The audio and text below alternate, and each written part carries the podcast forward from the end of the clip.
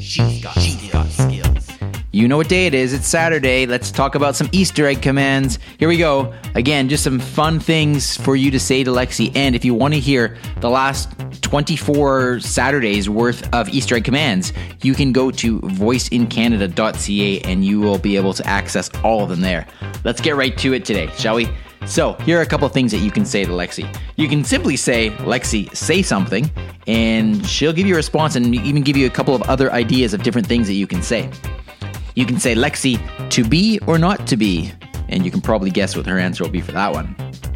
You can say, Lexi, do the dishes. This is something that I'm still waiting for my uh, device to do, and uh, not not happening yet. But anyway, you can listen to the response. You can say, Lexi, twinkle twinkle little star.